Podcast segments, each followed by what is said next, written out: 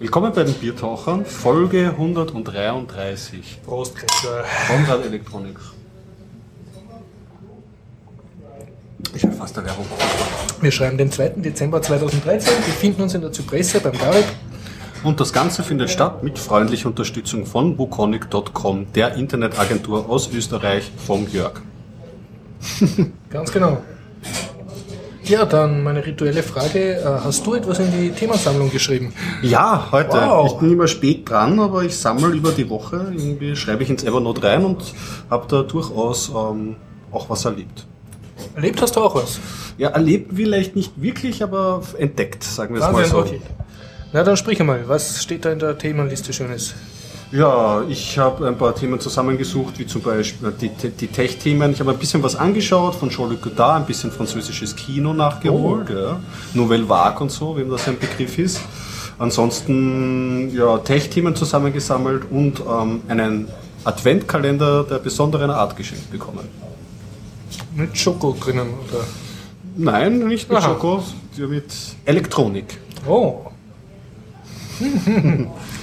okay. Ja, ähm, Was hast du erlebt, Horst? Ich habe äh, zwei Bücher gelesen, war im MetaLab, kann ich berichten, dass dort ein vom Overflow so ein Automat hängt, der ausschaut wie ein Zigarettenautomat, aber man kriegt Raspberries raus. Aber Oh, funktioniert noch nicht, also das war jetzt eigentlich schon die ganze Meldung.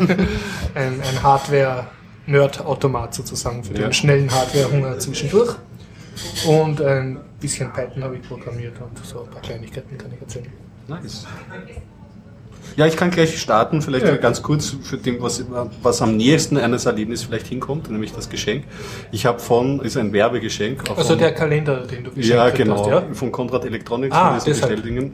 Ähm, jedes, jeder Tag ein Türchen, wie es halt so ist Mhm. bei einem Adventkalender und es sind halt Bausteine drinnen. Widerstände, Bausteine. LSDs, Ah, eine Platine. Was man so braucht halt. Ja, richtig. Und da ist halt immer eine Bedienungsanleitung Mhm. dabei und jeden Tag kann man dann mit den enthaltenen Bausteinen ein Experiment durchführen. Boah, Also am ersten Tag war das eine LED und ein Widerstand, da konnte man eine 9 Volt Batterie. Kleiner Fehl am Rande. Die war Sie- nicht mitgeliefert? Ja, richtig. Das heißt, das war ein bisschen, ja, aber das, wenn man die mal hat und Mhm. Die ist wahrscheinlich im 24. Tag drin, dass du dann gescheit ärgerst. Ne?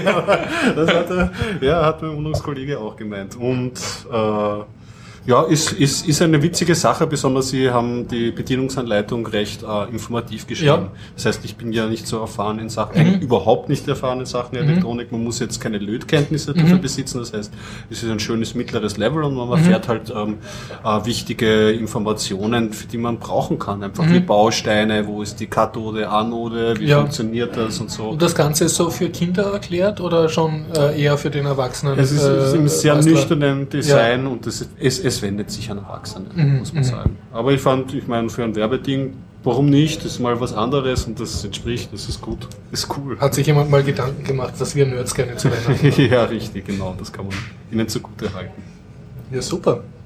Ja, bin gespannt, was du dann erzählst nächste Woche, was da alles zusammengepasst Ich hast. wurde eh schon dazu aufgefordert, dass ich jetzt äh, jeden Tag auf Google Plus poste, was wir Neues Kein haben Foodblogging und so. mehr, sondern Konrad. Ja, zumindest in den sozialen Netzwerken Ja. einzustellen. Ja, super, Aber ja. dazu muss ich ja mal die Bat ich werde die Batterie einfach mal kaufen jetzt äh, und dann dass die Exper damit ich die Experimente durchführen kann, ohne Strom. Und ich erfinde ein neues Hobby hiermit, ich werde passiv basteln. Das heißt, ich äh, frage dich, wie das so ist, was man da bastelt und, Okay. und dass es Spaß macht und Viel so, Glück, ob ja, es nicht ich- schneller geht. Und ich werde berichten. ich Okay, werde ja. weiter berichten, auch einen Biertauchern. passt, ja super. Okay, ähm, ja, dazu Willst du passen, noch- ich habe es eh schon erzählt. Wie gesagt, sobald er funktioniert im MetaLab äh, Wien Rathausstraße 6 steht eben so ein großer Hardware-Automat. Foto in den Shownotes vom Ja, cool. Biertaucher zu bewundern. Wird vor allem der Speaker gefallen, äh, plus Leiwand minus Arsch. Ah, genau, das ist. Das ist aber mehr, mehrfach im MetaLab vorhanden. Mhm. Und äh, das Schöne ist mal, es war nämlich, also es war schon so eine Inhaltsliste drauf, die man sich äh, angucken kann. Also statt der Zigarettensorte gibt man dann so eine Nummer ein und äh, man kriegt dann zum, unter anderem zum Beispiel ein Arduino-Board oder ein Raspberry hier hinaus. Einfach so. Okay, rausziehen. Das heißt, wenn einfach. du mitten in der Nacht dringend einen Raspberry brauchst, pilgerst du ins MetaLab, wirfst da dein Geld ein und dank, dank. Ist aber echt nicht uninteressant, ja, voll weil, super, ja. weil äh, so bestellen und so ist auch immer der Ja. Aufwand und da kann man einfach reinziehen Genau. und gehen. Super. Also ich hoffe, der funktioniert bald wirklich. Ja, was kann ich berichten? Weißt du, über welche Story ich gestolpert bin, was mich Sprich. amüsiert hat? Eine Richard, äh, ähm, Richard Stallman Story. Mhm. Hat mich erstaunt. Ähm, der wünscht sich nämlich ein neues Feature für seinen Emacs-Editor. Den hat er doch selber programmiert. Ja, hat er selber Ja. programmiert, aber weißt du, ja Open Source, andere können Ja. ja auch zusteuern und so.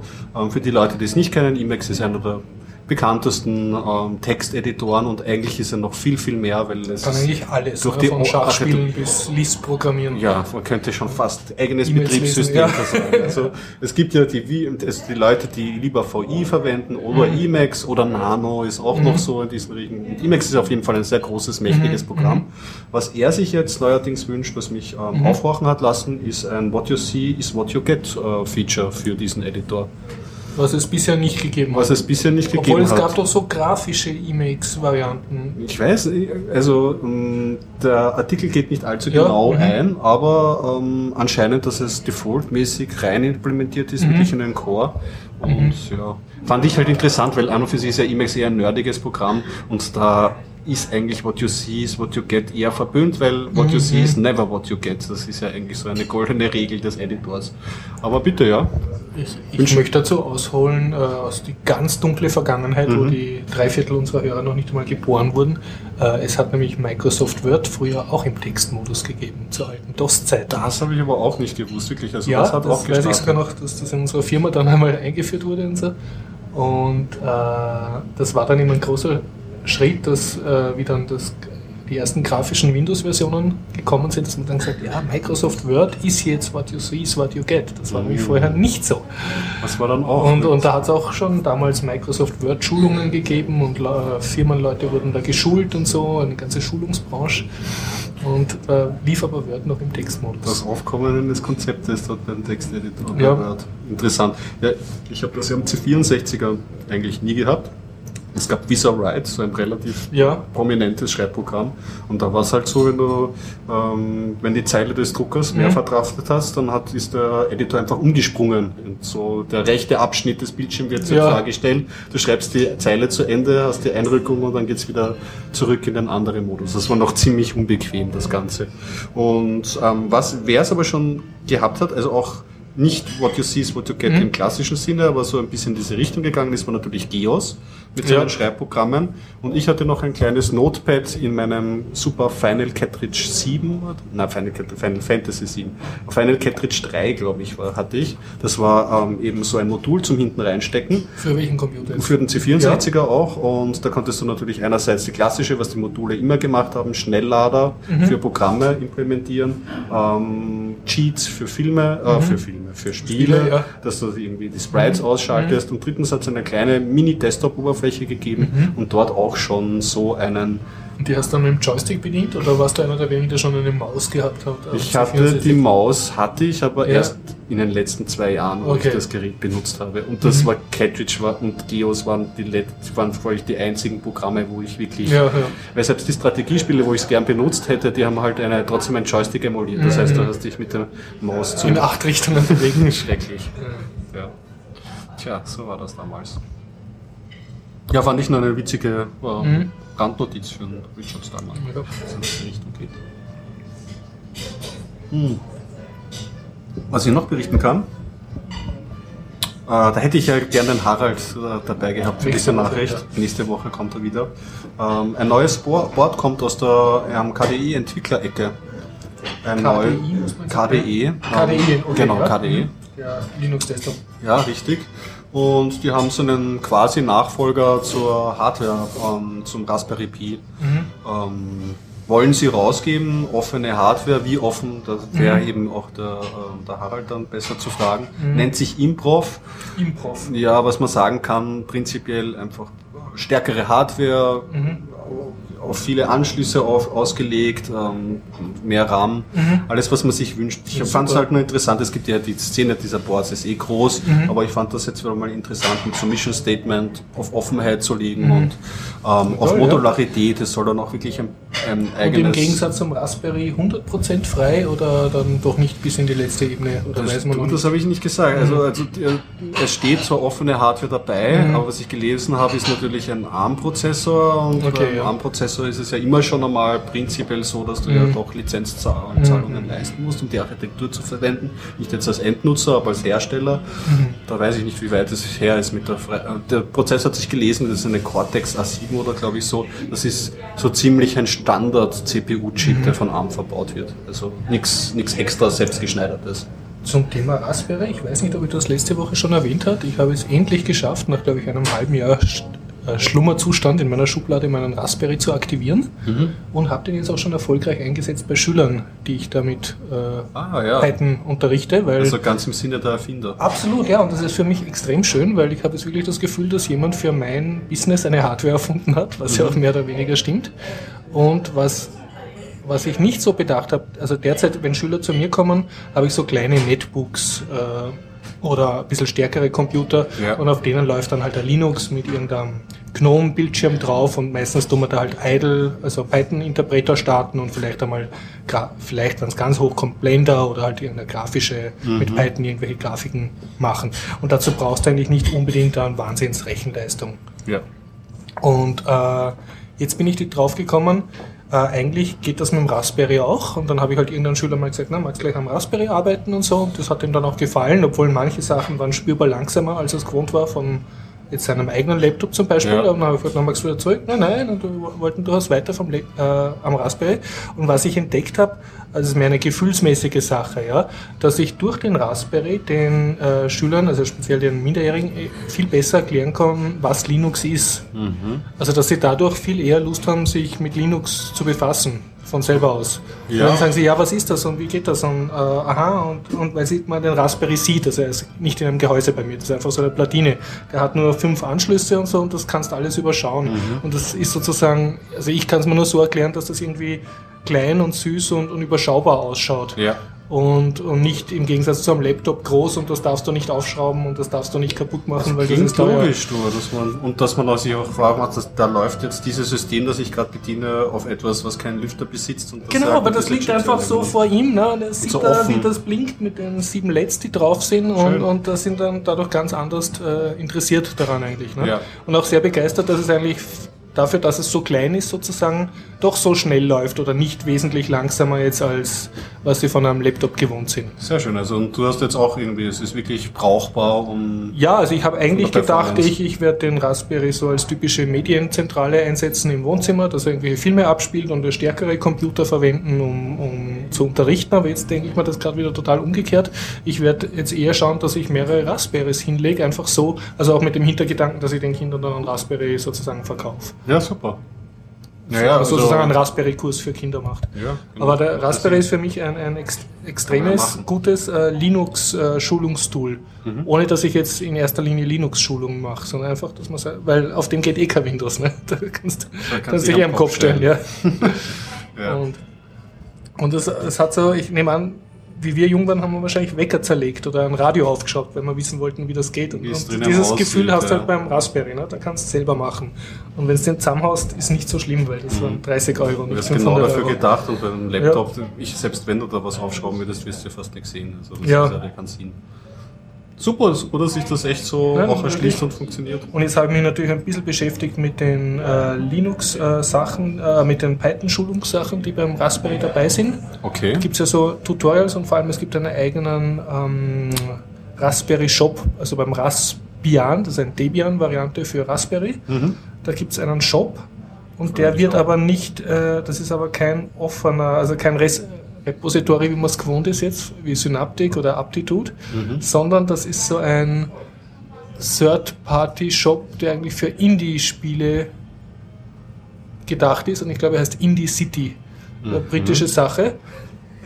Und, und der ist mir ein bisschen unangenehm aufgefallen, weil dann habe ich halt geschaut, aha, was gibt's kostenlos und ja, okay, waren so gute Tutorials, habe ich mir die halt downgeloadet und dann waren sie am Raspberry und dann habe ich gedacht, okay, jetzt habe ich mich auf diesem Indie, Indie City Shop registriert. Jetzt müsste es ja möglich sein, dass ich mit demselben Account auf meinem Hauptcomputer einsteige und dort gucke, was ich mir da jetzt am Raspberry downgeloadet habe. Der wird ja mhm. hoffentlich so eine Sache haben, du hast dir das und das downgeloadet, dass ich es mir dort mit einer schöneren Geschwindigkeit am PDF-Reader anschauen kann. Und das habe ich nicht zusammengebracht. Also ich habe es zwar zusammengebracht, mich einzuloggen, aber wurde dann, obwohl ich mich unter Linux eingeloggt habe, erschlagen mit Angeboten, dass ich jetzt irgendwelche Windows-Spiele downloaden soll und irgendeinen Client installieren, der mir dann hilft, die Sachen downzuladen. Was noch sonst noch was ja, sein. Ja, ja.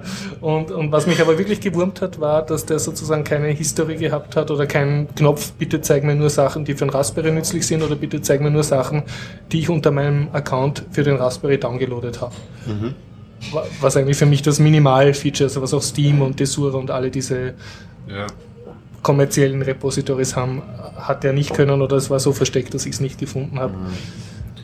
Da war Keine ich ein erfreuliche enttäuscht. Erfahrung, ja. Andererseits sehr erfreulich, zum Beispiel der Al Ei oder Al Zweigert, das ist einer, der schreibt Python-Bücher und tut die auch auf seiner Webseite äh, zur Verfügung stellen zum Download, also Ja. nicht nur verkaufen. Äh, der hat komplette Raspberry-Tutorials gemacht und dem sein, seine, also seine Python-Spiele sind auch schon sofort beim Einschalten auf dem Raspberry drauf. Also das gefällt mir natürlich irrsinnig gut. Dass ich sozusagen, das wollte ich eigentlich immer schon haben, eine Linux-Distro, die du einschaltest und es sind gescheite Programmiertutorials drauf. Und genau das gibt's jetzt schon. Also ich fühle mich sehr, sehr gut. Ja, ja. ist Aufgehoben. ja. Sehr gut. Ja, So viel zum Raspberry. Also macht sehr viel Spaß, Raspberry. Immer noch, Raspberry also- und Python. Kann ich nur jedem bei empfehlen. mir ist es, wie gesagt, das, die Nervenzelle ähm, der WG. Da wird sämtliche Service drüber abgespielt und es ist auch wirklich ein angenehmes, ein, Arbeitstier einfach. Ja. Wie gesagt, wenn man früher schon mit Supports gearbeitet hat und das ist eine Art, für die mit einem arbeitet. Ja, blinkt und echt funktioniert, ne? Ja, das ist traumhaft eigentlich. Ja, ähm, was kann ich noch berichten? Ich kann jetzt zum Beispiel ein bisschen am Rande Google News bringen. Ja. Ähm, haben wir vor zwei oder letzte Folge darüber geredet, dass es vom ähm, Custom ROM für Android, den Cyanogen Mod, Mhm. eine eigene Installer-App gibt, die das Installieren eines alternativen Firmware für Mhm. eine Android-Firmware, eben diesen Cyanogen Mod, ähm, erleichtern soll. Mhm. Ähm, die wurde im Play Store angeboten und ist jetzt aus dem Play Store rausgeflogen. Oh je. Ja, also war Google anscheinend ein Dorn im Auge.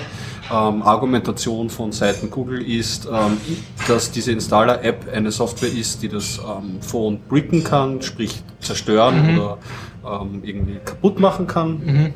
Und deswegen, äh, das verstößt gegen die Auflagen und deswegen ist diese App Ich geflogen. meine, wenn man da jetzt mal nicht ganz böse denkt, vielleicht ist es ja auch wirklich von Google aus nachvollziehbar, dass sie nicht wollen, dass irgendein Kind, das jetzt einfach mal auf jedes installierbare Gratis-App draufklickt, sich dann das Phone registriert, also zerschießt damit und dann hat Google irgendwie ähm, Supportaufwand oder Kann man, kann man auch so sehen. Ich meine, groß ist der Nachteil nicht, außer dass es halt jetzt nicht mehr prominent im Play Store ist. Aber ich kann es über F-Droid oder über irgendwelche anderen Quellen wahrscheinlich trotzdem Bei installieren. F-Droid weiß ich nicht, aber wahrscheinlich, das wird sich nicht dafür anbieten, dass Ja. F-Droid das anbietet. Das ist eine alternative ähm, ähm, Store, möchte ich gar Mhm. nicht sagen, Software-Repository für Android, wo nur offene Software angeboten wird.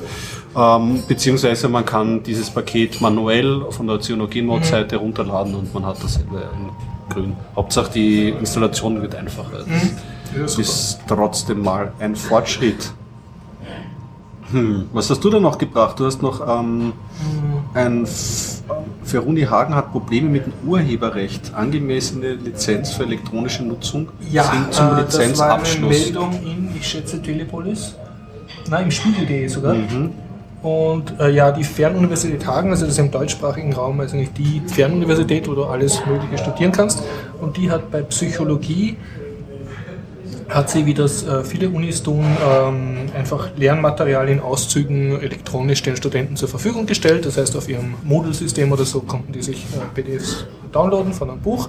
Und jetzt hat der Autor von dem Buch geklagt und hat jetzt Recht bekommen von einem deutschen Gericht, soweit ich das, diesen Artikel verstanden habe. Und zwar ähm, ging es da um den Prozentsatz, wie viel Prozent eines Werkes ähm, eine Universität als Lehrmaterial zu Übungs- oder Veranstaltungszwecken zur Verfügung stellen darf. Also und ab wie viel Prozent äh, es dann schon eine kommerzielle Nutzung sozusagen ist und sie das kaufen müssten. Und da haben sie sich halt gestritten und, und der, der Ausgang war, dass das Gericht befunden hat, dass äh, die Fernuni Hagen hat um einige Prozent zu viel von dem Werk veröffentlicht. Und äh, das Besondere ist aber, dass äh, sozusagen der, der Urheber, also der Verlag, außerdem noch Recht bekommen hat. Und zwar, wenn er nämlich eine geeignete elektronische Lizenz anbietet, dann muss die Fernuni Hagen oder eine Universität diese annehmen, Mhm. unabhängig davon, wie viel Prozent von dem Buch sie jetzt als PDF äh, veröffentlichen will für ihre Studenten. Okay. Das heißt, es kann sein, dass sie ähm, gar nicht, äh, also dass es so, so sein wird, dass die jetzt einfach nicht sagen können, wir lassen ein paar Seiten von dem PDF weg und fassen das selber zusammen, sondern dass der Verlag praktisch die Uni zwingen kann, ihr müsst jetzt äh, den Vertrag abschließen zu unseren Konditionen, weil der dem Gericht geeignet erscheint. Das ist praktisch eine Lizenz zum Gelddrucken. Ja. Ne? Und ja, ich äh, kommentiere es nicht weiter, Ja. aber spricht nicht für die Buchindustrie Nein, definitiv nicht. und spricht nicht für die Freiheit der Forschung und Lehre oder überhaupt wie, wie Universität funktioniert.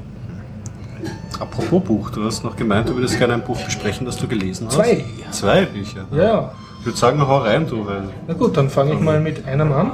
schmeichle ich uns nachher dann noch raus mit, mit, mit Gesehenem und, und Haben wir keine Techie-Themen mehr? Warte, Ich eins, eins oh habe ich ja, noch, du hast äh, noch auf jeden Fall geschrieben, den Blogspot, den können wir dazwischen schieben. Was ist der FreeGamer Linux Game Arbeitsvoting Open Now? Okay, bitte in den Shownotes nachschauen. Äh, ich weiß jetzt leider selber nicht mehr genau, worum es geht.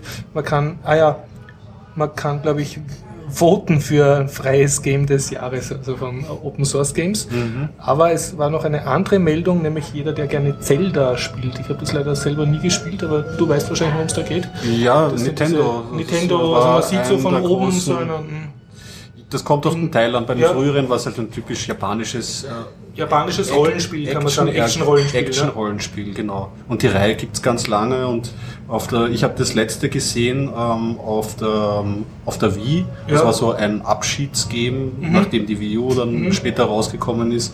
Und ist sehr beliebt und ich glaube in Europa noch beliebter. Legends of Zelda. Ähm, das letzte war irgendwas mit Sky. Irgendwas, Okay. da ist er irgendwie auch rumgeflogen, von Wolkenstadt zu Wolkenstadt oder so. Ich weiß Aber wenn man weiß es jetzt genau. beschreibt für Nicht-Gamer, also du steuerst so ein kleines Max. Du bist der Link, das ist ein, ein, ein grünes Maxwell mit 100 Zipfelmütze, du musst eigentlich immer dieselbe Prinzessin retten.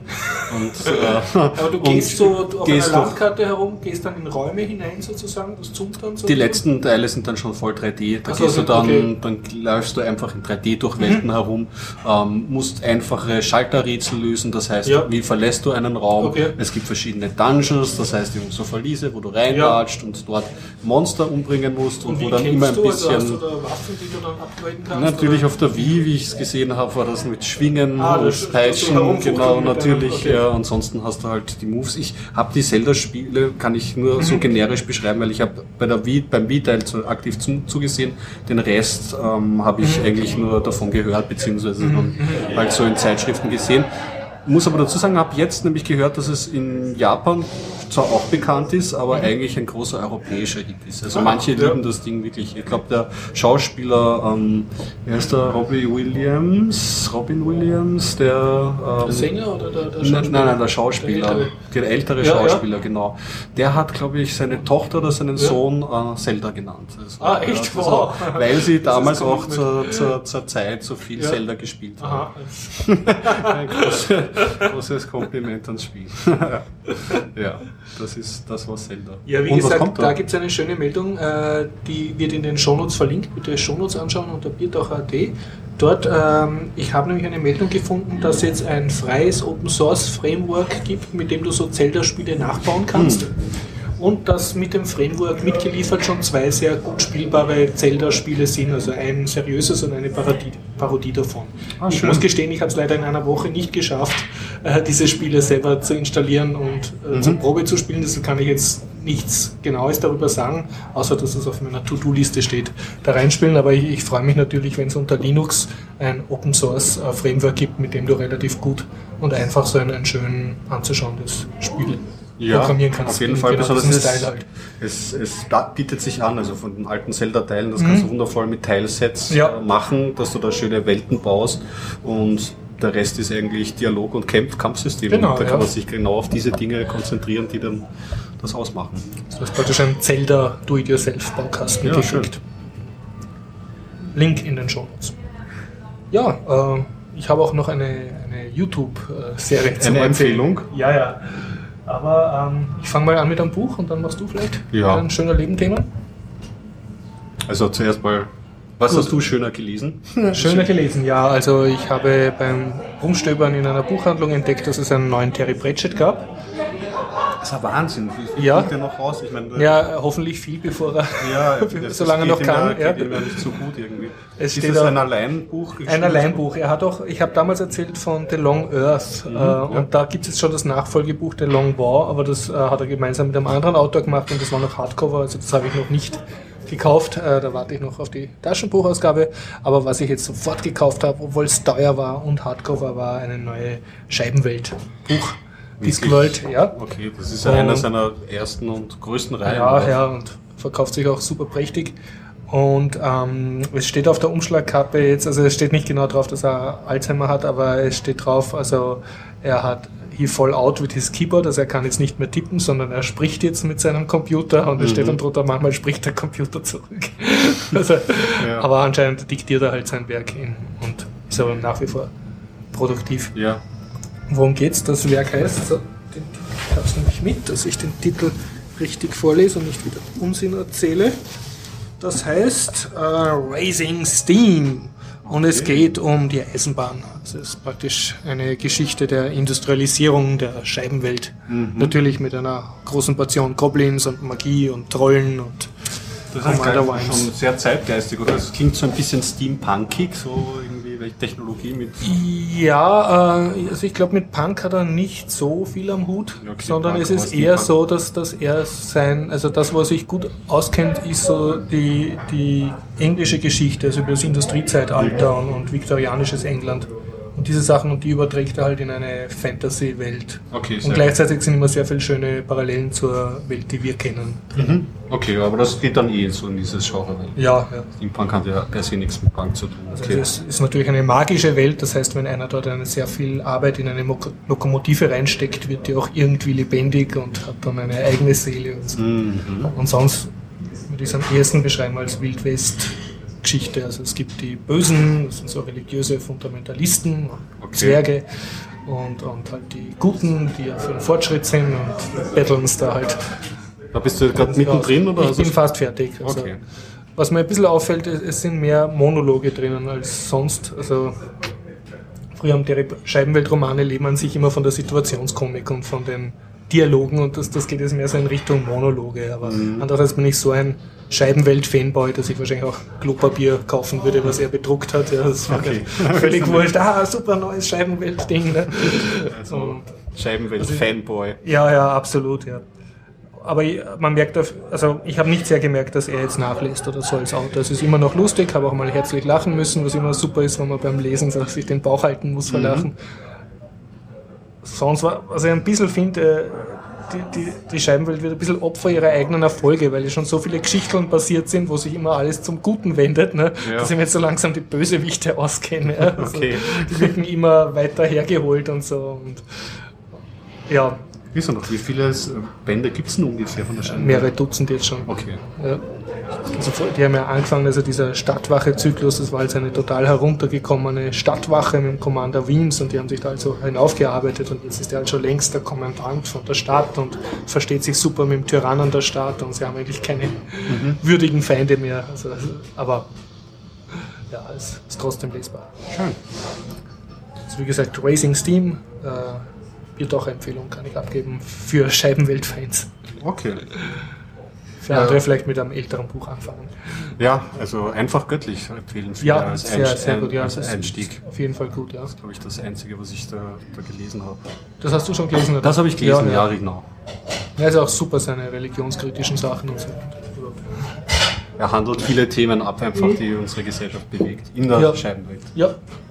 Aber sehr schön, also so, dass du eigentlich nicht ums Nachdenken herumkommst, aber trotzdem liest du einen lustigen Fantasy-Roman. Also ich finde, besser geht's nicht. Ja, ich habe nicht gelesen. Ich habe auch gelesen, aber das, Ja.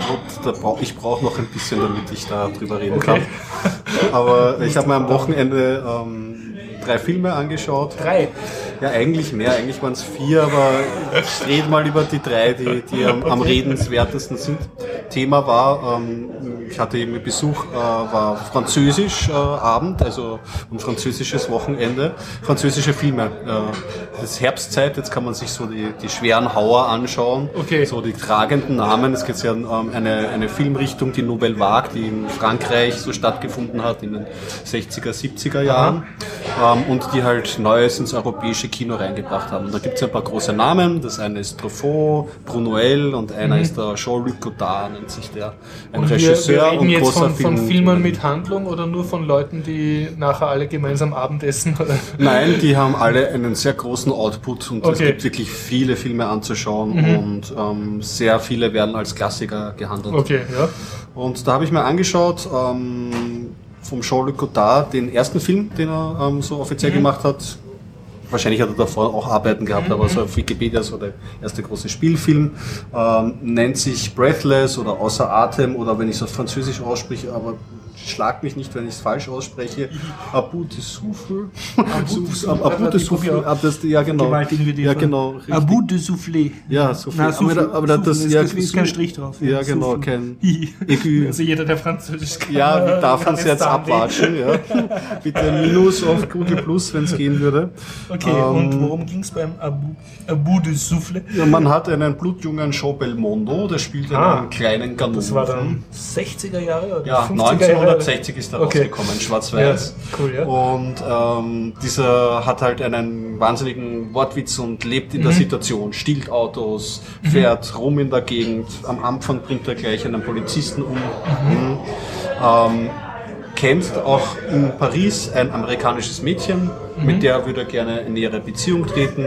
Das amerikanische Mädchen liebt irgendwie so ein bisschen diese äh, französische Art. Mhm. Französische Art heißt ähm, immer so ein bisschen macho-mäßig, immer schwere Zigaretten rauchen, wie es halt in 60er äh, Jahre. 60er Jahre Ja. in Frankreich sowieso mit ihren Chitan und ähm, aber halt auch diesen verruchten Wortwitz und sie, es wird so die Beziehung zwischen den beiden gezeigt und es entwickelt sich dann eher so in eine Fluchtgeschichte, aber niemals, also außer Atem ist wirklich so ein Programm, weil das, äh, das der Film hat ein wahnsinniges Tempo, die Polizisten, die Verfolgungsjagden, wie sich das Ganze entwickelt und wie sich diese Beziehung zwischen den beiden, die doch sehr eigen ist, mit diesem ähm, eigenen Humor, den sich zwischen den beiden abspielt. Wirklich ein gut empfehlenswerter Film.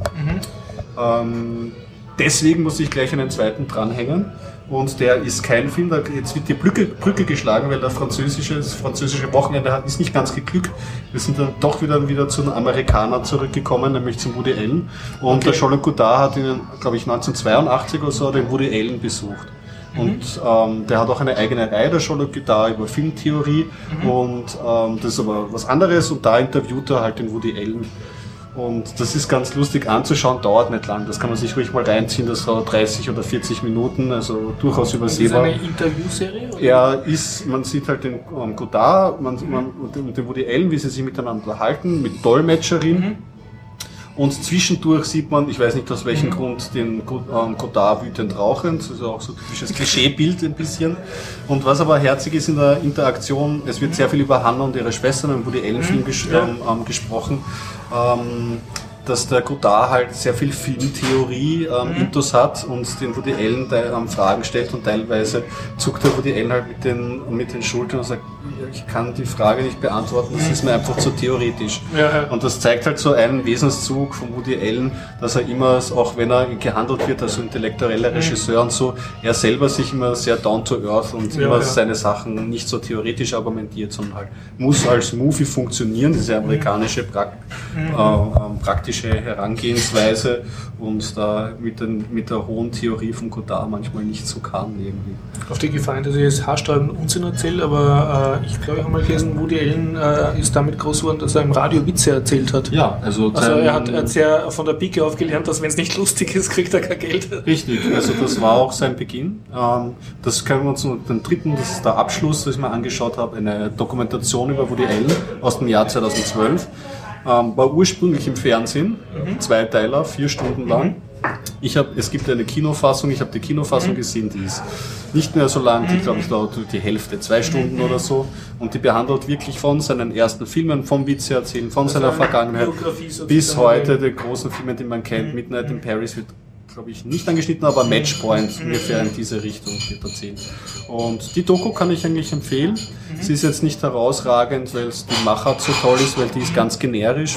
Es ist lustig, wenn man teilweise den Woody Allen sieht, wie er ähm, zeigt, wie er arbeitet. Und er arbeitet halt wirklich mit Notizen, handgeschriebenen am Bett, die er raussichtet. Er hat eine alte Schreibmaschine, wo er alles schreibt. Und ähm, Copy und ja, Copy und Paste ist beim Cut and Paste, weil er nimmt dann die Schere, schneidet Abschnitte und tackert sie mit vier Dingen drüber, mit vier äh, Klammern. Ja, genau. Also das ist eine interessante Arbeitsweise und abgesehen davon, wenn man viele Woody Allen Filme gesehen, ich bin ja leider, ich, man darf mir kein Wort glauben, wenn ich über Woody Allen Filme spreche, weil da bin ich ein Fan Fanboy. Ich bin einfach du bist schon wie Woody Allen Fanboy. Ja, okay, großer, ja. großer Fanboy. Und wenn man sich die Doku anschaut, dann während, äh, hat man einfach, der hat ja schon über 30 Filme gemacht. Ja, das ist ein riesengroßes Macht ja alle zwei Jahre. Ja, all, jedes Jahr. Jedes also, das, also das, das, das Ding ist jedes Jahr. Und man erkennt halt vieles wieder und man erinnert sich wieder an viele mhm. Filme zurück und sie versuchen wirklich ein breites Spektrum zu mhm. zeigen. Hat die 90er haben es nicht gezeigt, was ich unfair finde, weil sie sagen, da hat er ein bisschen sich verloren. Ich finde es nicht, weil der hat auch gute Filme gemacht.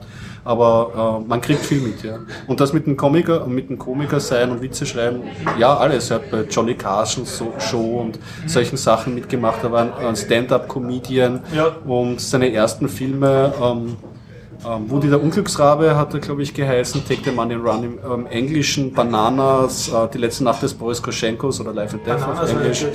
Ja, das waren ja, ich meine, da haben sich die Zuckerbrüder, die spätere Nacht der Kanone Leute einiges abgeschaut, weil da ist es auch zack, zack, zack. Szene nach Szene war eigentlich ein gespielter Witz irgendwie. Ja.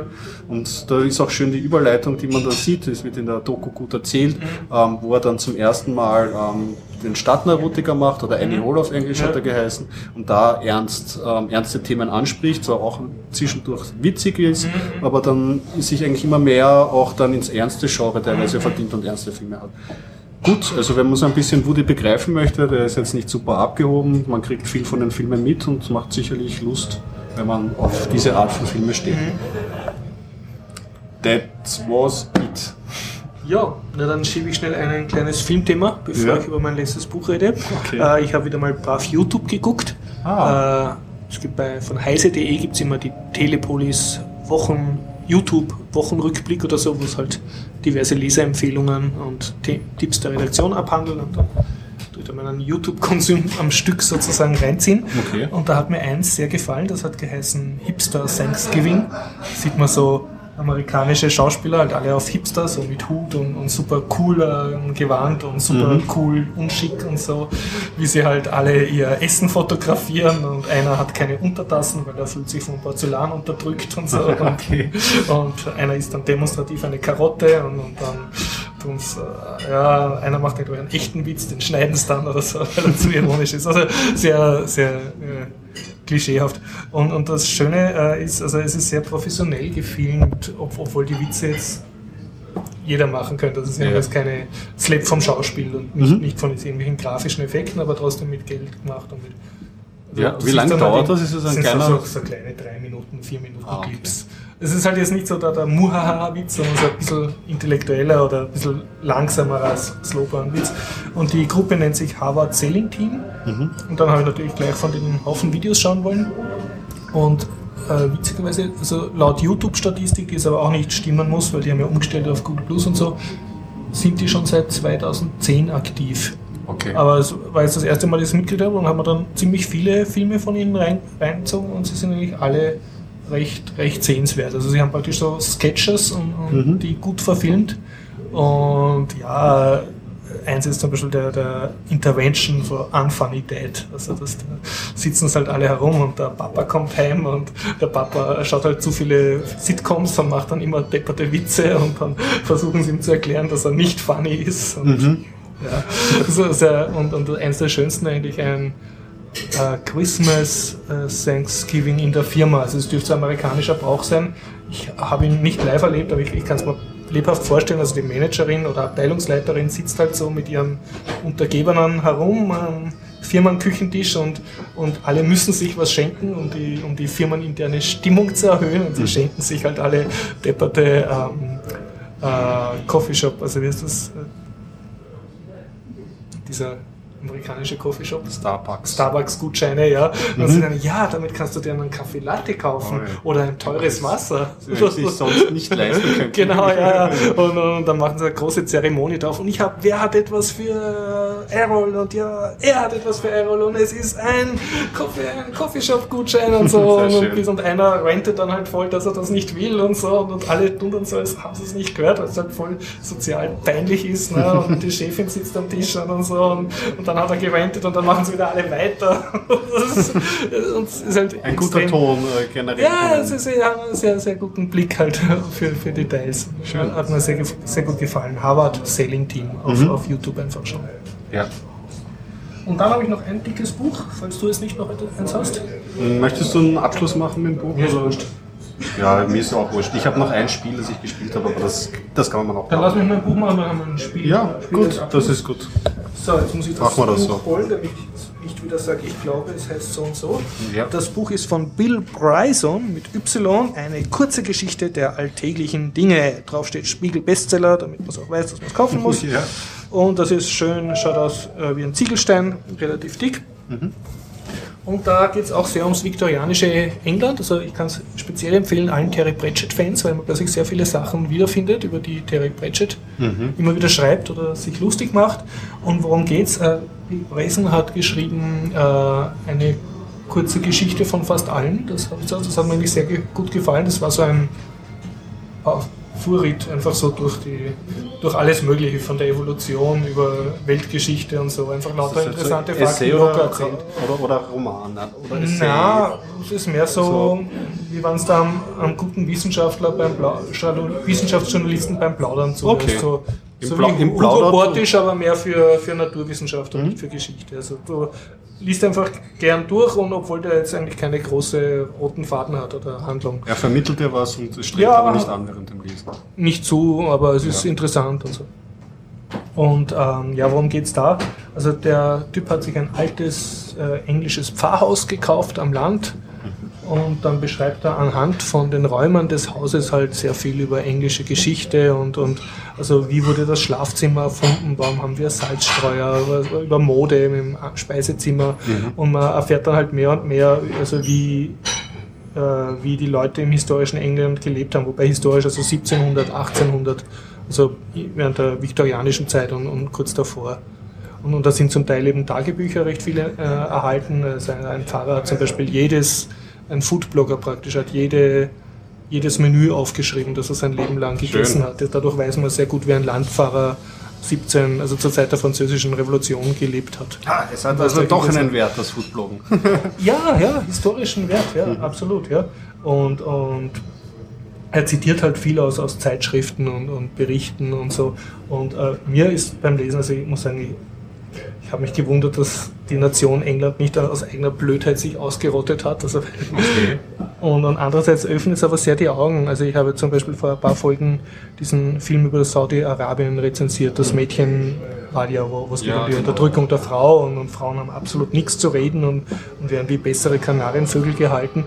Und, und dann denkt man, na gut, das ist Islam und das gibt es bei uns nicht, weil wir sind der Westen. Dann siehst der Westen, also eigentlich äh, England, mhm. die waren genauso und zwar nicht irgendwann im Mittelalter, sondern zur Zeit der, äh, der Industrialisierung. Da, die, also die, das so ist, die Gesellschaft ja, war so brüde und so verklemmt und, und Frau hat gar nichts dürfen und, und war juristisch keine Person und das wurde alles erst mühsamst erkämpft. Ne? Mhm. Ne? Und, und der Normalzustand war, war unglaublich schrecklich für heutige Tage oder auch äh, das dass einfach äh, quasi die Hälfte der Bevölkerung äh, äh, Bedienstete waren.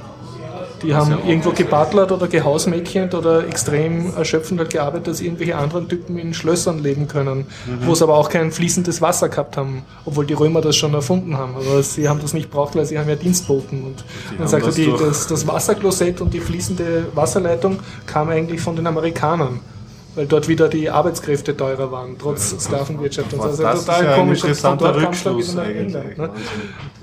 Und äh, ja, also so, so Sachen, also äh, er beschreibt da praktisch Aspekt, die Geschichte der alltäglichen Dinge, die, die, wir einfach gewohnt sind. Zum Beispiel, was ich nicht gewusst habe, es gibt ja Manschettenknöpfe, die du unten am Hemd am hast. Hemd, ja, ja. Und ich habe immer gedacht, dass es irgendwie damit Reserveknöpfe hast, wenn da einer abreißt, dass du gleich weißt, wo sie sind. Mhm. Und dann sagt er halt nein, das war von irgendeiner seltsamen höfischen Mode von Anno dazu mal, wo man halt überall Knöpfe gehabt hat, weil das damals gerade Mode war und das ist sozusagen das Relikt davon, das sich über Jahrhunderte gehalten hat. Der Symbolknopf für alle Knöpfe, die man früher als ja, Mode Ja, eine Zeit lang war es Mode, dass du halt extrem viele Knöpfe gehabt hast. Und, so.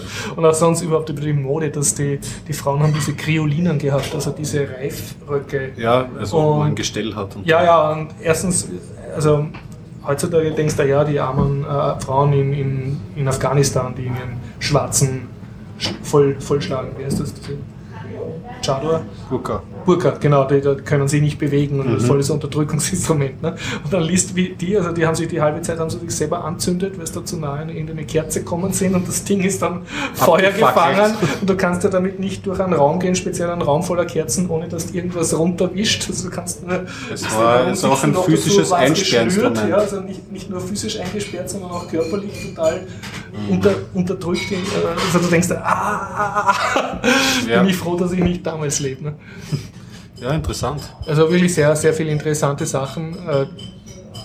Eigentlich nicht, nicht eine Happy Baby Geschichte für, für mich. Also eher so, so dass oh, grauslich Vergangenheit. Vielleicht wieder mal ein Realitätsabgleich jetzt mit den vielen historischen Serien, die auch gespielt werden. Auch ja, ja. ein romantisiertes Bild. ja, weil wo die alle super gestylt und, und gut aussehend und, und, irgendwie super emanzipiert, obwohl das damals noch nicht so war, äh, rumlaufen. Mhm. Ne? Und halt ja die heutige Gesellschaft oder die heutige Vorstellung von, wie es damals hätte sein sollen, widerspiegeln, aber keinesfalls, wie das damals war. Also, ja, also denkst, was, für, was für ein reaktionärer Volltrotteln das damals gegeben hat. Ne? Ja. Und, und ja, ein sehr lustiger Fakt zum Beispiel, so man, man kriegt heraus, dass ähm, die anglikanische Kirche war praktisch so ein verstaatlichter Halbprotestantismus. Also nicht katholisch, aber für die Protestan wirklichen Protestanten war es auch nicht liberal genug die, oder religiös genug. Die sind dann nach Amerika ausgewandert. Das war so beaufsichtigte Reformation. Ne? Okay. Und dadurch hat es dann die Kaste gegeben, eben der, der anglikanischen Landpfarrer halt, die sind mhm. dann aufs Land gesetzt worden und haben da in diesen althergebrachten Priesterpfründen sozusagen gelebt und die einzige Voraussetzung, die es braucht haben, war Universitätsstudium halt. Und das war aber anscheinend relativ billig, aber trotzdem war ein gewisser Level erreicht.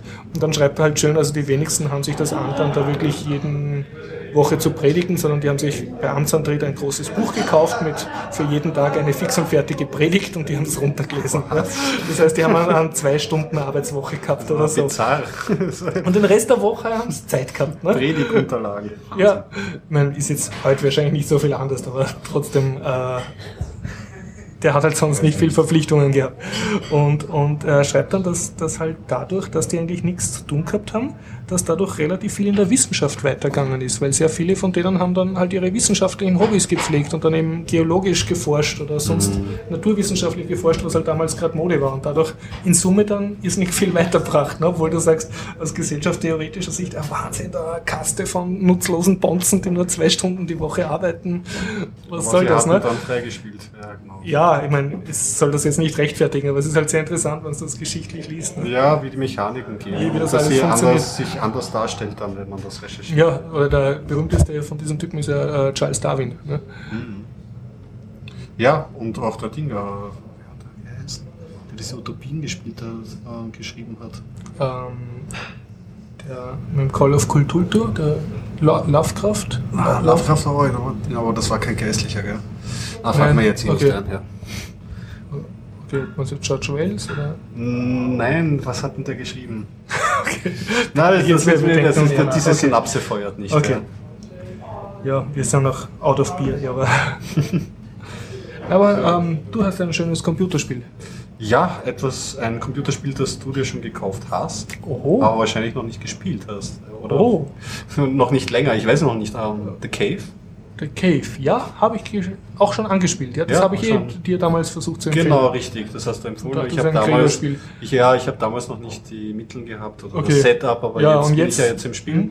Und Das spielst du jetzt unter Windows sträflicherweise oder kriegst du es unter Linux zum Laufen? äh, ich spiele es unter Windows, weil Ja. unsere stärkste Maschine jetzt eine Windows-Maschine okay. ist und die Konsole. Die ist äh, Windows-only sozusagen, die ist nicht mehr Dual Boot. Die ist nicht mal Dual Boot. Die ist irgendwie Also zur Ehrenrettung, der Cave kann man auch unter Linux spielen. Ja, funktioniert auch, Funktioniert leibend. Hätte ich mir nämlich witzigerweise habe ich mir das gar nicht so überlegt, weil es gibt keine, es gibt glaube ich eine iPad-Version, aber keine Android-Version. Ist bei das wurscht, aber bei diesem Spiel will man, das will man eh nicht am Tablet spielen. Ich kann Ja, ja. kurz ähm, berichten. Ähm, ist gemacht vom Ron Gilbert, von Ja. dem auch die Monkey Island Teile Genau, sind. man merkt auch sehr seinen Humor. Und Manic Mansion. Genau. Und ähm, das war die gute alte Zeit, diese Spiele, die damals gemacht wurden. Das heißt, die der Regie von Point-and-Click-Adventure. LucasArt, genau, Point-and-Click-Adventure. Ähm, ist dieses Spiel nicht. Ähm, man kann sehr gut mit dem Controller spielen. Mhm. Ähm, und du spielst, äh, du kannst dir aus sieben Charakteren am Anfang Ja. auswählen und pro Drei- drei Abenteuer, euch aussuchen. also sieben sind insgesamt zur Auswahl und pro Abenteuer kannst du drei im Mhm. Team spielen. Und es geht um eine Höhle, die auch die Erzählerstimme darstellt und ähm, Leute gehen in diese Höhle rein, um etwas über ihr Schicksal herauszufinden. Und man merkt ähm, immer bei den verschiedenen Charakteren, es gibt zum Beispiel die Zeitreisende Mhm. oder den Ritter oder so, Ja. ähm, dass die alle ein ähm, dunkles Geheimnis haben. Und dieses wird auf sehr ironische Weise mit sehr viel herzhaften Rätseln ähm, aufgedeckt. Ähm, es ist ein bisschen eine Jump-and-Run-Komponente drinnen, also das heißt, man muss in dieser Höhle ähm, Kisten verschieben, ähm, äh, Abstände, also so Schalter Abgründe, bedienen. äh, Schal Schalter bedienen und so. Und du musst auch äh, die jeweiligen Spezialfähigkeit, jeder hat ja eine Spezialfähigkeit gezielt einsetzen. Genau, da kann sich zum Ja. Beispiel der Mönch kann Sachen zu sich ähm, mit Telekinese herbewegen Mhm. oder die Zeitreisende kann sich irgendwie so ein paar Meter weiter bewegen. Das ist halt Mhm. Der Ritter hat, glaube ich, dann einen Schild, da kann er sich schützen gegen Geschosse und so. Also für, Klass äh, für Leute, die bewandert sind in Computerspielen, man kann es ein bisschen vergleichen mit Lost Vikings. ja, da hast du auch drei Charaktere gehabt und hast ihre Fähigkeiten immer einsetzen müssen. Genau, das heißt, es ist eigentlich weniger ein Adventure als ein Knobelspiel. Ja, Ähm, ein Knobelspiel, aber sehr aber süß im Zeichentrickstil. Genau, gemacht. erstens von der Grafik sehr süß und zweitens mit, dem, ähm, mit der Höhle, die dann Mhm. immer etwas über das Schicksal erzählt und man findet dann im Sie Lauf. verarscht ja auch so ein bisschen ständig. Die Ja, ja, ja, richtig. ja. Es, es, es mit einem sehr ironischen Blick. Es hat mich ein bisschen von einer Erzählerstimme an Standys Parabel auch erinnert. Mhm. Und ähm, an die Symbole, ähm, man findet dann irgendwie an der Wand Symbole und die decken dann auch ein bisschen was über das Mhm. Schicksal auf. Und man weiß dann, wie die Leute ticken und so. Mhm. Und es hat auch einen Wiederspielwert, weil wenn du dann mit den nächsten zwei, ähm, drei Charakteren Mhm. in diese Höhle reinklippst, dann findest du zum Beispiel Sachen von den alten, ähm, die Skelette von den alten. Ah, okay. Oder solche Sachen. Ja. Also das hat, hat, ist alles sehr schön durchdacht und durch diese Höhlenmechanik immer gut erklärt, warum man gerade nicht in einen Abschnitt rein kann. Mhm. Und um zu sagen, es gibt so ein paar Rätseln, die sind immer gleich, irgendwie für egal welche Partie, Mhm. Ja. aber du kommst dann in neue Abschnitte rei- rein, die dann speziell Ähm. sind. Genau, also speziell zugeschnitten auf die Welt. Also zum Ja. Beispiel der Hillbilly kommt auf einen Jahrmarkt, oder Mhm. kommt auf diesen Jahrmarkt. Ja. Äh, warum? Weil sein Schicksal etwas mit diesem Ja, ja. Jahrmarkt, etwas Traumatisierendes zu tun hat. Und Das heißt, es zahlt sich durchaus aus, das Spiel mehrmals zu spielen, wenn man es dann mit drei Leuten einmal durchgespielt hat und mit einer anderen Kombination, weil du dann andere Rätsel entdeckst oder andere Lösungswege. Richtig, also, äh, also äh, sehr elegant gemacht. Du erfährst noch ein bisschen Mhm. was über die, die alten Charaktere und du findest sie, das hat damit zu tun. Und Mhm. Ja. du findest äh, eben ganz neue Abschnitte und so. Und ich muss sagen, ich war Du musst dann halt umdenken, erstaunt. weil das Rätsel, was damals so gelöst hast, kannst du jetzt anders lösen. Ne? Genau. Und ich, hab, ich unke ja immer, dass die Computerspiele bei der Narration, bei den Geschichtenerzählen immer nachhängen. Aber hier ist also Actionspiel, Geschicklichkeit, Ja. Knobeln und eine interessante Geschichte zu erzählen. So elegant drin, ja. gelöst und es steuert sich mit dem Controller wirklich so Ja. butterweich. Wirklich ein empfehlenswertes Ich muss Spiel. auch sagen, für mich als hoffnungslosen Adventure-Loser, weil ohne Lösungsbuch komme ich meistens nicht einmal über das Intro und bin schon verzweifelt. Äh, ich bin wirklich von selbst beim, beim Reinspielen sozusagen relativ weit gekommen und war dann auch stolz. Also meine ersten Rätsel selber geknackt. Und es ist sehr fair. Also man stirbt zwar oft, aber es, es ist nicht schlimm, wenn du stirbst, weil dann wird deine Spielfigur ein paar Meter zurückgebeamt zur letzten Position Richtig. und du musst halt ein paar Schritte noch einmal laufen. Es ist überhaupt, also man merkt, der Ron Gilbert hat einfach ähm, beim Bo- die Schwächen der Point-and-Click-Adventure, dass man zum Beispiel Gegenstände nicht findet oder so, Ja. hat er erkannt und ist echt aktiv dagegen vorgekommen. Es ist immer sehr übersichtlich, welche Teile du hast zur Interaktion Mhm. Ja. und wie du die benutzen kannst. Vereinfacht auf eine Sache und dadurch, also die Spielbarkeit ist wirklich Ja. sehr, sehr, sehr hoch. Was ich sehr bewundere, ist, dass er ja wirklich für von den sieben hast du äh, mehrere Dreierkombinationen ne? und anscheinend lässt sich ja das mit jeder beliebigen Dreierkombination durchspielen. Es gibt keine Kombination, die jetzt irgendwie Ja, unmöglich ist. unmöglich ist. Ne? Was ich mir gedacht habe, was schon irgendwie Da, toll durchdacht da passt ist. wahrscheinlich eine fünfdimensionale Excel-Tabelle, nur um das zu designen. Ja. Also durchaus eine Empfehlung und war jetzt in Steam im Angebot um, weiß ich nicht, 6 Euro oder Ja. so und es war wirklich Kann man zuschlagen, mein ne? Wochenende war, hast du schon war durch, gerettet. Ähm, ich stecke gerade, ich habe es einmal durchgespielt Ja. mit einer, Echt? einer, einer Wahnsinn. Gruppe. Das war, habe ich auch bei einem, es Ja. gibt immer so ein Rätsel, das mich dann aufhält oder so. Mhm, Und jetzt stecke ich gerade wieder beim Und schaust du dann in irgendwelchen. Lösungstipps im Internet? Oder? Früher habe ich das durchaus gemacht. Ja. Jetzt mache ich es nicht mehr, Ja. sondern lasse es dann halt ein paar Tage stehen Ah, und habe okay. die Geduld, weil ich mich kenne. Ja. Wenn ich einmal mit mich zu spoilen und mir Ah, okay. Hints gebe, dann hat das kein Ende. Und Okay. dann ist die Motivation bei mir dann auch Das ist weg. eigentlich in Richtung Arbeit und nicht in Richtung das Vergnügen, dass du das selber Richtig, dann spiele ich dann, dann spiele ich dann runter. Also Aber man könnte ja sozusagen, wenn man jetzt an einem Punkt scheitert, einfach sagen, okay, jetzt probiere ich es mit einer anderen Kombination, Mhm. schau, ob ich dann halt bis so weit komme und dann darüber hinaus. Ne? Ja, richtig. Wenn man dann in diesen selben Abschnitt wieder Du reinkommt. brauchst Aber ja von den klar. drei, drei Leuten nur einen austauschen. Ne? Wenn du und könnte dann versuchen. Wobei dann die Frage ist, ob das nicht dann eh gleich lösbar ist. Naja, eine Empfehlung. Endlich wieder mal ein positives Erlebnis, nachdem ich mich über Steam sehr ärgern musste. Okay. Ja, ich kann noch ein bisschen Eigenwerbung zum Abschluss machen. Ich habe heute den ganzen Tag programmiert, nämlich eigentlich für meine Schüler. Ich habe jetzt glücklicherweise zwei Schüler, die meine Leidenschaft für Dungeon Crawler teilen. Denen bringe ich gerade Python 3 bei. Und jetzt haben wir in, Weitere infiziert. Genau, haha. Und jetzt habe, haben wir natürlich selber mit Python 3 anstatt den üblichen halt Beginnerprogramme, die man macht, haben wir gleich so ein kleines Crawl-Adventure gemacht, also wo du so von Dungeon-Raum zu Dungeon-Raum gehst. Du siehst zwar nur eine Textbeschreibung, also es hat keine grafische Darstellung, nicht einmal eine Draufsicht, aber du kannst halt Items nehmen und fallen lassen und, und was kann man noch? ja, von Raum zu Raum gehen, also die Räume sind miteinander verbunden. Und heute habe ich das, mir jetzt einen Ruck gegeben und das einmal vorwärts programmiert, dass ich jetzt zwei Wochen lässig unterrichten kann. Und ich bin sehr stolz, es gibt jetzt sogar ein Kampfsystem drinnen, äh, ist noch ein bisschen rudimentär, man kann kämpfen und, und die Leichen, also wenn man wen besiegt, entsteht dann eine Leiche und die kann man natürlich auch in einen anderen Raum schleppen und ja. Sehr Steht auf GitHub. muss man ja dann auch interagieren Ja. können mit den übrigen meisten. Also jetzt fehlt mir jetzt noch der, das grafische GUI, aber da werde ich wahrscheinlich schauen, dass ich dann zu dem Programm, weil jetzt halt alles funktioniert, was ich brauche. Also es gibt Räume, es gibt Items, es gibt Effekte, Items Mhm. haben ein Gewicht. Ähm, dass ich jetzt versuchen werde, zu ein und demselben Spiel mehrere grafische GUIs zu machen und einfach schauen, was ist am besten vermittelbar und was ist am leichtesten programmierbar sozusagen. Ja.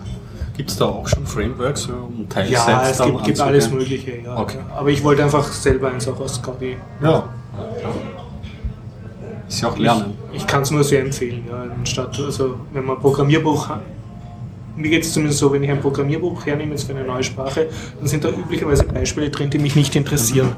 Äh, Einen Webserver aufsetzen, wenn ich kein Webserver-Typ bin oder irgendeine Datenbank, wenn mich das wirklich nicht interessiert. Ne? Und aber so ein Dungeon Crawl Spiel, an dem man rumläuft, das ist für mich jetzt super interessant. Mhm. da macht halt Spaß. Ja, ist ja auch bei der Spiele sicher dankbar, dass man am Anfang eine einfache Mechanik mal Ja. bauen kann, sich erfreut daran, dass sie funktioniert Genau. und nach und nach erweitern kann. Genau, ja. Ja. Sehr cool. So demnächst hoffentlich mehr zu finden, ja, in den Shownotes verlinkt. Little Adventure heißt sie. Sehr gut. Ja, dann würde ich sagen, mach mal langsam Schluss. Wir bedanken uns bei den Zuhörern, speziell bei allen Leuten, die uns geflattert haben. Ja, danke, danke, danke schön. Also Das ist wirklich sehr nett. finanziert uns unsere Serverkosten Ja. zurzeit und ja. Bis zum nächsten Mal. Ja, schön war's und ähm, Nicht vergessen, diese Woche, also falls das jetzt jemand noch rechtzeitig hört, am Mittwoch ist ähm, Hardware Smart Home Stammtisch im MetaLab und Donnerstag bis Sonntag ist im Wien, die Roboxotica. Ja, ja, Nachschauen genau. Große, große, große Empfehlung. Und Biertaucher Podcast wird natürlich für euch vor Ort berichten. Genau. Und eine geklaute Linie Line zu bringen noch zum Abschluss. Haben Sie Spaß am Gerät. Und Gerät? Ja, Also. Okay. Wiederhören.